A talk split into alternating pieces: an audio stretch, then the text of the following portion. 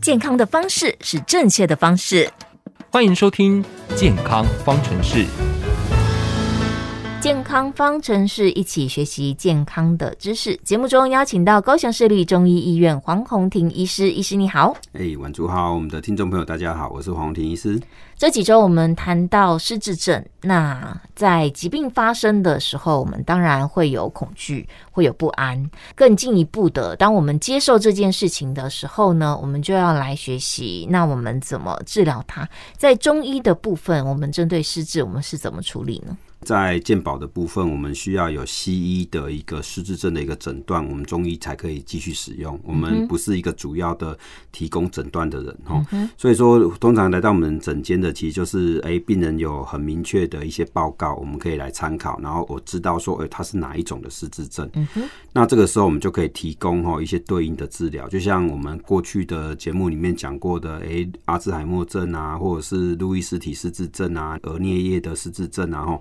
其实我们针对他的一个情况啊，当我们临床上其实我们比较常见的就是阿兹海默症跟血管性失智哈，这两种是最常见的，所以我们可以依照他的一个特质，然后我们来给予一些治疗哈。中医的部分，那我们最主要就分为两大类，一个是针灸，一个是药物的口服。是、嗯，所以我会让病人就是说，把这个科学中药溶在水里面，然后直接管灌。因为这个时候有一些病人他是管灌的，如果可以直接口服，我们就口服；然后不能口服，我们就用管灌哦。这个一样可以达到一个治疗的一个效果。过去哈，我们的一些研究里面有证实说，我们可以在中医治疗失智的部分，我们有一些临床的期刊有证实说，可以减少肺炎住院的几率，可以降低长期导尿的需求，还可以减少那种吞咽哈造成异物吸入的一个问题，还有就是说，比如说那种额颞叶的一个失智，我们在韩国的一个研究有证实说，红参哈就是高丽参哈，可以增加已经出现失智的病人诶，他的额叶的功能。那因为额叶管理的就是我们的记忆、人格跟思考哈，所以说光是一个高丽参，它就可以做改善这个功能哈。当然就是还有价格的问题啦哈。是好，但是口服的部分，那再来呢，就是在过去已经开始哈，越来越多的头皮针相关的一个研究已经出炉了哈，在头皮针的治疗里面，我们目前已经得到的一些证据，就是可以提升脑部的血液灌流，可以维持脑细胞的活性，维持它认知的能力，而且还可以减少一些精神上的一个不安啊，或者是其他有攻击性的这种不良的一个状态。好，这个是不错的一个部分。那有一些失智症，比如说这个路易斯体失智症，它会有肢体的运动上的障碍的问题。那我们就可以借由针灸来减少这种障碍的情况。好，有一些病人他可能是帕金森氏症跟这个失智症，他两个会同时合并出现。那这个时候呢，我们还可以借由头皮针来维持他的四肢的一个这个协调性。好，然后呢，听力啦、语言能力啦都可以维持。好，这个是我们在临床的一个研究上面有证实有效的哈，所以我们临床上我们就是这么做哈，基本上维持他的一个生活自主的能力，维持他的一个尊严哦。我想这个是中医可以做的还不错的。嗯。那对照顾者来讲的话，我们中医可以减少他导尿的需求，减少他因为肺炎住院的机会。其实对照顾者来讲也是可以比较放宽心的一个部分。对，因为其实一旦发炎的话就很麻烦。啊，不管各种情况的发炎，其实都会增加在照顾上面的一些困难。嗯，如果是呃长期要被照顾的病人，都会特别注意他身体一些发炎的状况。嗯嗯嗯。而且哦，当这个病人他们不太能够出门的时候，这个也不要担心哦。病人还能出门，我们有富康巴士哦，可以去运送。那不能出门的话，我们目前也有到宅服务。西医早就有了，然后我们中医是这几年也开始在做哈。这个道宅服务的部分，我们就可以直接进到病患的家里面，然后我们可以来。口服药也好，我们的针灸也好，我们都可以来做。嗯哼，对，治疗当然是病症发生之后，我们现在有中西医的模式在配合。失智症本身是不可逆的，少数一些情况可逆。嗯，呃，大部分不可逆的情况下，我们只能啊减缓它的恶化的速度。当然说起来，很多朋友就如果你现在身体的机能要去检视看看，未来你失智症发生的几率到底是高还是低呢？哎，其实从我们的饮食跟生活的模式哈，其实可以做一些评估。嗯，哦，简单来讲，就是我们依照现在的研究，有找到一些危险因子，是，哦，啊，有找到一些加强的因子，是，对，啊，所以说，如果你的生活有很多危险因子，那这样子风险就很大嘛。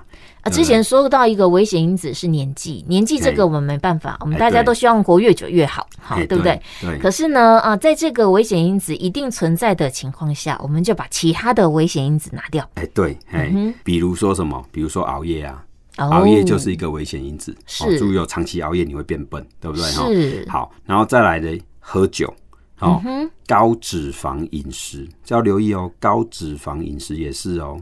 高脂肪饮食，哦，对，是指油跟肉类脂肪吃的比较多。对，比如说之前流行的生酮饮食，嗯。哦，对，都吃肉。哎，不只是肉，而且还喝油，对不对？其实那个就是一个不当的状况哦。那我们不适合每个人，它只适合用在那种顽固性癫痫的患者哈。所以说，一般人拿它来减肥，真的是拿自己的生命开玩笑。嗯哼，哎，所以要留意了哈。然后再来就是说，有些人不喜欢动脑，你看这就是危险因子。要故意的动动脑，好，比如说主动的接触新的事物，比如说多认识新的朋友，比如说做一些刺激大脑的心智工作。嗯，好，所谓的心智工作是什么？画画，嗯，写文章、写诗、写日记，创作的，创作的，或者是园艺，然后再烹饪，这个都算属于一个创造性的活动，对，对不对？所以这个你可以做。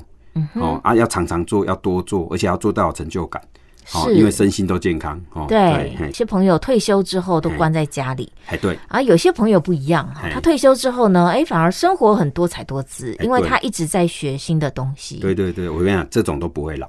是因为他的脑部一直在接受新的刺激，对，一直在思考。我就有遇过一个这个高一的社工哦，他真的让我非常的佩服。嗯哼，哦，他那个退休以后啊，就开始从事志工。嗯，然后他们这个志工呢，他又做了很多弱势族群的一个协助。嗯，哦啊，然后呢，他又去学做气球，就是折气球。动物气球这一种的，哎、嗯、啊，因为他学这个，他是为了要去照顾小孩子、老人哈，他那个办一些活动，他可以用得到，所以他去学。那、嗯、他本身又会音乐，又会画画，哦、嗯，所以他的退休生活让我觉得非常的羡慕哦，真的是多才多姿。是，对，他现在七十几岁了，可是呢，看起来就像五十几岁一样。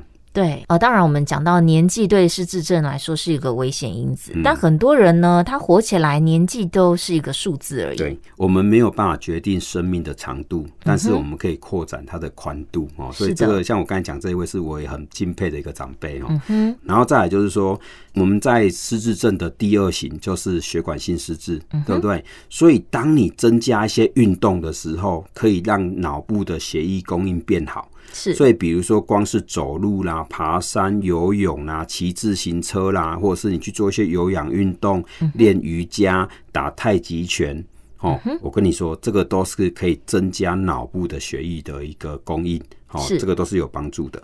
这些活动在目前的研究都证实说，可以帮你控制心脏病、高血压、糖尿病、高胆固醇，因为你有在运动，血糖、血脂肪其实都会降啊。是，哦，所以说这种慢性病就可以控制好。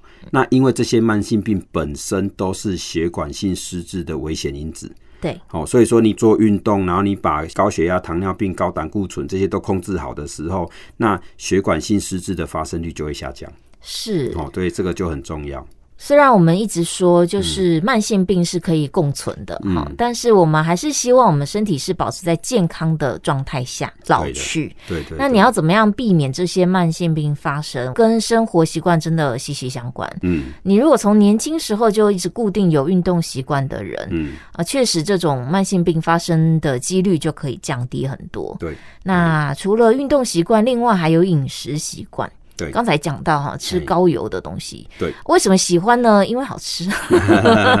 对啊，饮食习惯也很有关系的。通常好吃的都不健康哦，健康的都不好吃，太无奈，人生就这么无奈。对，是这没办法。比如说像有一个哦，我很喜欢吃，可是我很不敢吃，就是罗宋面包。很好吃呀，很油啊，很油啊，啊，没有错，那个都是酥油啊，那个是不健康，所以这个真的要留意啊。所以我们一般的一个建议哈，像现在有一个建议就是地中海式饮食，是，哎，地中海式饮食。但是我这边我是删减的地中海式饮食哦，这边我要提一下哈，因为传统的地中海式饮食会鼓励你喝红酒。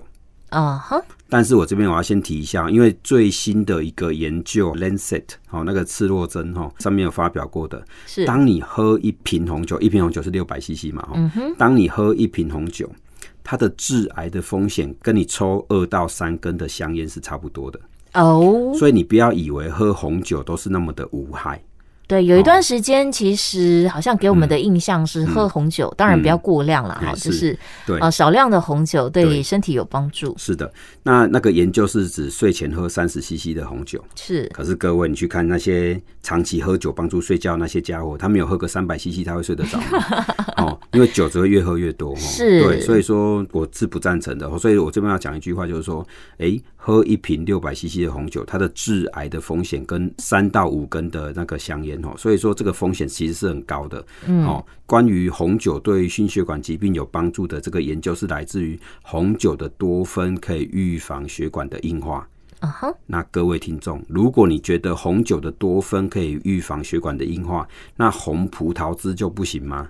红葡萄汁的多酚只会比红酒更多，好吗？如果你的目的再多分，啊，啊，那可以喝红葡萄汁呀。对呀，啊，它没有酒精不是更好哦？嗯、所以这个这个我要提一下了哈。好，来我来讲一下我的删减版的一个地中海式饮食哈。是，首先哈就是少吃红肉，多吃白肉。是，红肉是指牛肉、猪牛羊。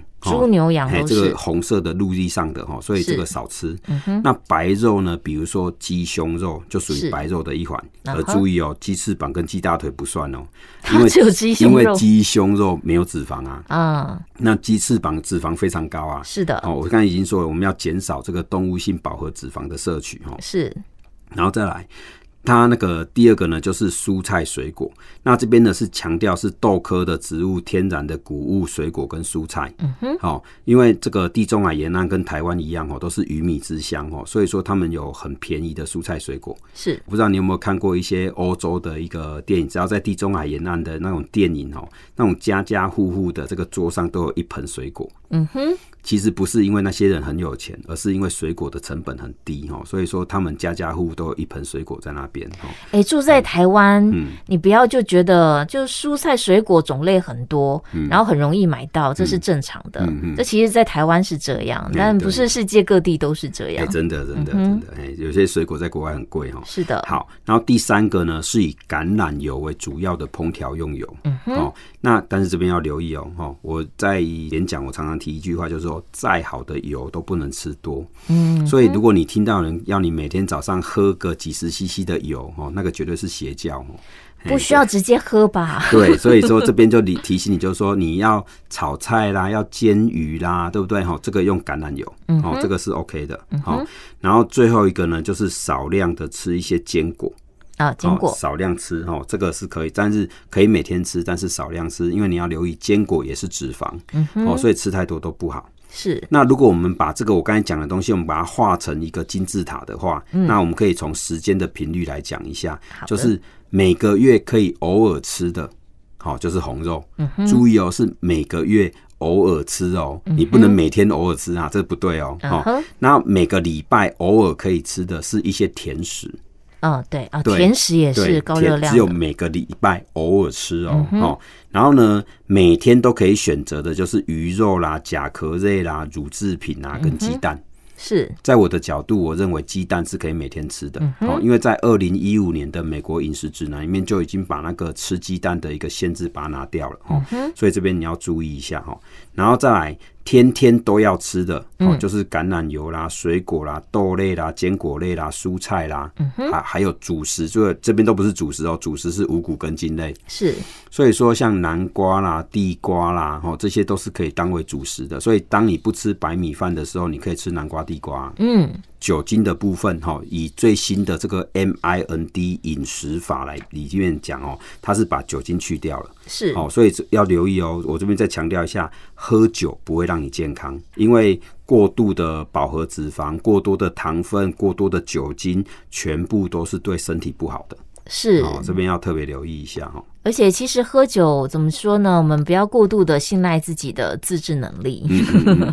很多东西，尤其酒类啦，或者是香烟啦，或等等这些，很容易就会变成一个习惯固着。嗯，那很容易剂量就增加。好，所以你本来是希望得到它的好处，最后你可能要承担它的坏处。对对对，嗯、刚才讲是饮食的部分，对不对？对。那关于保护因子的部分，我们来再提一下哈。这个是多多益善的了哈。嗯、第一个就是紧密的社群关系。是。好，比如说你跟家庭之间的关系，你跟朋友之间的关系，你跟你的这个社会公益团体哦的一个关系，我觉得这个要有个紧密的社群关系，因为这样子你要认识很多人，对，你要学会很多不同的做事情的方式，或者是有一些特别的规矩，对，你要知道，当你会的东西越复杂，你的脑袋的保护性就越好。是的，哦，这个很重要。然后再来要多样性的休闲活动，嗯哼，哦，跑步啦、登山啦、打球啦，哦，这个各式各样的，哦，应该都要有，静态、动态都要有。对，是的，哈，而且每个礼拜要三次以上，看你是要一三五或二四六，嗯哼，好像我过去我在演讲都会提到运动三三三，是，好，三三三就是每个礼拜三次以上。然后呢，每次在三十分钟以上。嗯然后呢，假设你还年轻的话，心跳要在一百三以上。是好，然后再来呢，就是你要从事挑战性的工作，要常常去学习啊，最好再考个试啊，对不对哈？或者是增加那个知觉刺激，比如说有一些游戏是会动动脑的。注意哦，有你可以跟你的小孩子玩一些桌游。嗯哼，有一些桌游是需要动动脑的。是哦，所以我或者是现在有一些桌游是设计在平板上面，你可以在平板上面跟家人一起使用，是，我觉得这是很不错的。嗯，对，好啊，这个就是所谓的失智症的保护因子，是啊寻找机会去刺激你的脑袋，对，不要让它一直在休眠，还是啊，一直睡它就会睡下去，对对，它的功能会越来越差。注意哦，当我们学会新的东西的时候，是脑部的细胞形成新的见解。是，那你的脑细胞，不同的脑细胞这边形成的见解越多，它你的一个这个记忆啦，你的功能啊，事实上都是维持的越好。是，那当这些见解慢慢断掉了，你的脑部的功能就变差了。是。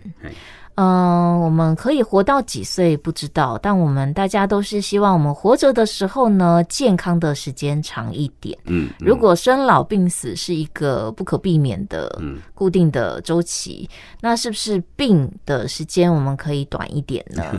呃，用健康的方式来经营自己，哦，这个习惯可能从年轻的时候就可以开始。那我觉得，呃，不管你现在几岁，从现在开始都不迟。嗯、那我们在讨论疾病。疾病的确是给我们很大的压力跟恐惧，越了解它，你就越有方式去面对它。那如果你害怕恐惧呢，在平常的时候尽量维持自己有一个健康的生活习惯，嗯，嗯，是不是我们大家都可以健康的久一点呢？对，今天节目中我们是谢谢高雄市立中医医院黄宏庭医师，谢谢您。哎，谢谢婉珠，谢谢我们的听众朋友。